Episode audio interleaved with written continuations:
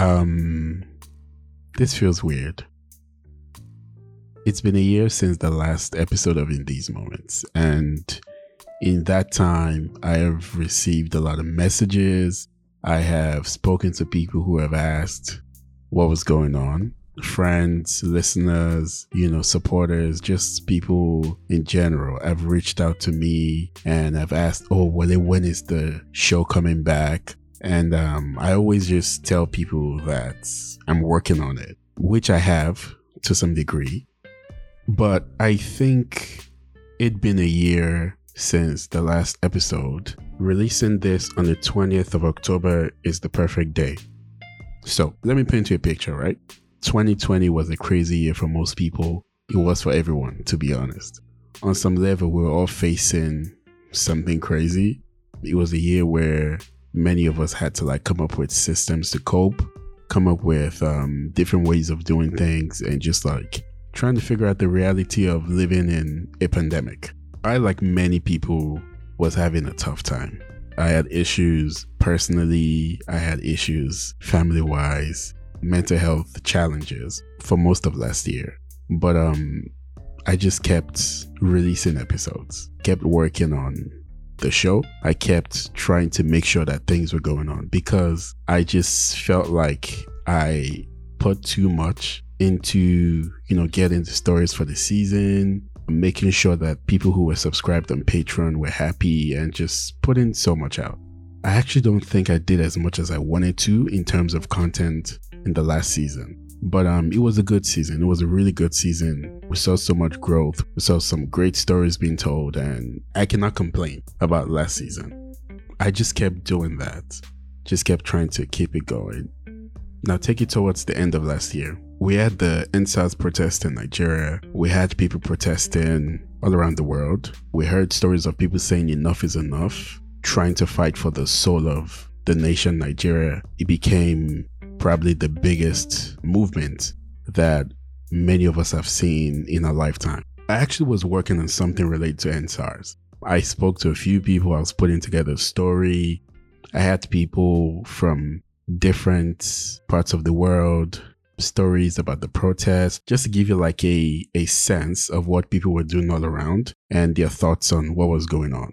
I was ready to to put that out for you as the next episode. Then the Lekki massacre happened. Like many people, you don't really know the extent of how something like that changes you. You don't know the extent of how something like that triggers you. You don't know the extent of how something like that just shakes you. Like most people, I saw the videos, I saw the Instagram live of civilians and protesters just being killed by by the military in Lagos. I saw people who just wanted a better future for themselves and a better future for Nigeria at the protests. As much as I'm not the most optimistic Nigerian out there, I wasn't ready for what happened. It's become one of those moments where you ask, Where was I when that happened? I remember recording a whole monologue that I was going to drop for you, just talking about how I felt about everything going on. I recorded it. I still haven't edited it. I haven't listened to it since. It's been a year. Something broke after that day. It felt like me trying to push on and just going about moving on and acting like things were not happening was just really hit by that one event. It felt like that one event was the trigger that pretty much just stopped me on all fronts. It's interesting because I've spoken with friends about this as well. And everyone has their October 20th story, at least my close friends.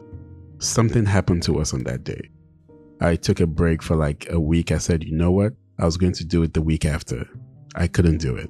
Two weeks later, I just couldn't do it anymore. Two weeks became a month. A month became two months. It became three months. And at that point, I just realized that I needed to take space away from this. I needed to take time away. I needed to get right. I had no idea that that one event was going to stop everything I was doing. And over time, I've spoken to friends who have a version of this story. I've spoken to people who something broke in them. They decided they were never being hopeful about Nigeria. They decided they were leaving. So many people decided that was it for them. I feel so sad that we witnessed that. I feel so sad that many of us are scarred forever as a result of that event. I remember conversations I've had with other Nigerians who have given up on Nigeria, some who have decided to never step foot in the country, some who have no attachment whatsoever to the country. They bring up moments that made them end it. They bring up moments that make them change how they viewed everything.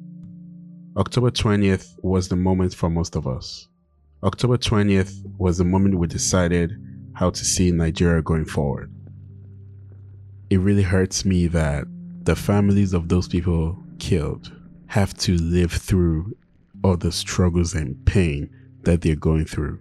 It hurts me that some of those bodies have not been returned to their families. It hurts me that people are out there and don't know what happened to their kid. When I was in a better place, I finally said, you know what, I'm going to start getting ready for season three of this show. I have spoken to some people.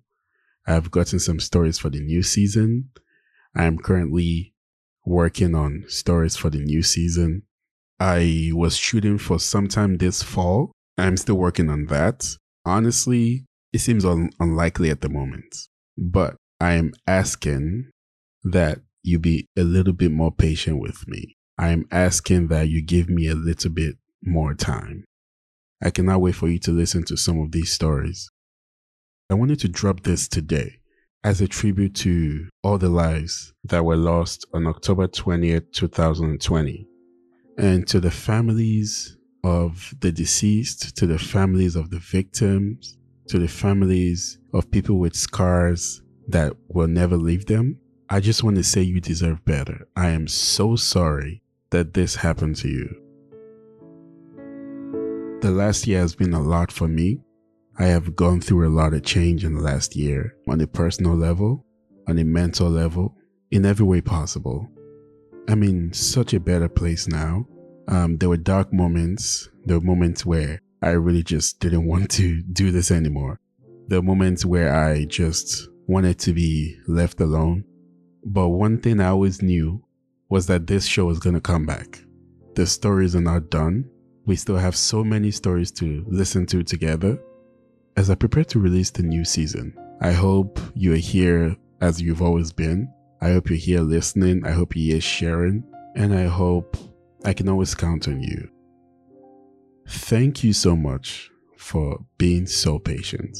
Thank you so much for reaching out to me. Thank you so much for checking up on me. Thank you so much for your love and your kindness. I will never take it for granted. In these moments, season three is coming back soon enough. I don't want to give a date because I'm still working on some deadlines, but it's coming pretty soon.